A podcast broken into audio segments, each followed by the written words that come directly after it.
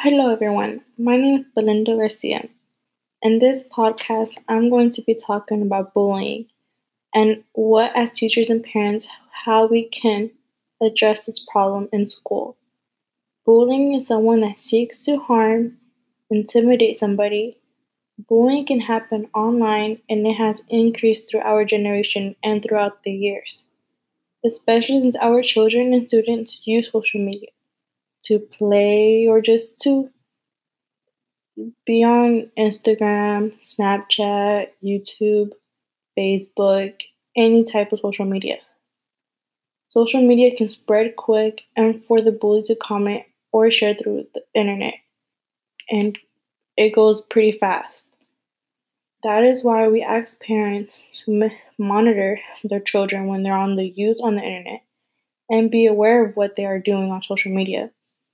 Victims of bullying are usually socially awkward or unpopular or are sometimes scared to stand up to the bully. And that's why the bully bullies them because it is an easy target. Victims of bullying are scared to go to school or even be on the internet.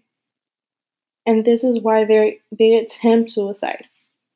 Because they feel like if no one cares and this is why as teachers and parents we need to invest ourselves with the kids and remind every single one of them that they aren't alone and that we are here for them. When I say every single student, I mean every single student. Even if the even if they're the bullies, we don't know if the bully has someone at home that loves and cares about them. And that's why they are bullying other kids because they want them to feel the pain they're feeling. School has rules of bullying, and that bullying is not tolerated. And that school is a free zone of bullying. There is consequences on school grounds and cyberbullying. And this is why, as teachers and teachers, parents, faculty, we need to connect to our kids, our students, so they can be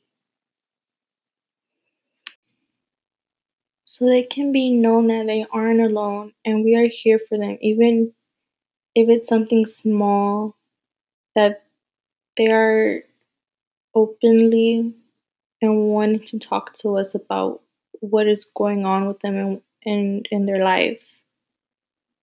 And we, as teachers and parents, we are here to support them and not to leave them alone. Thank you for listening to this podcast. I hope you enjoyed it.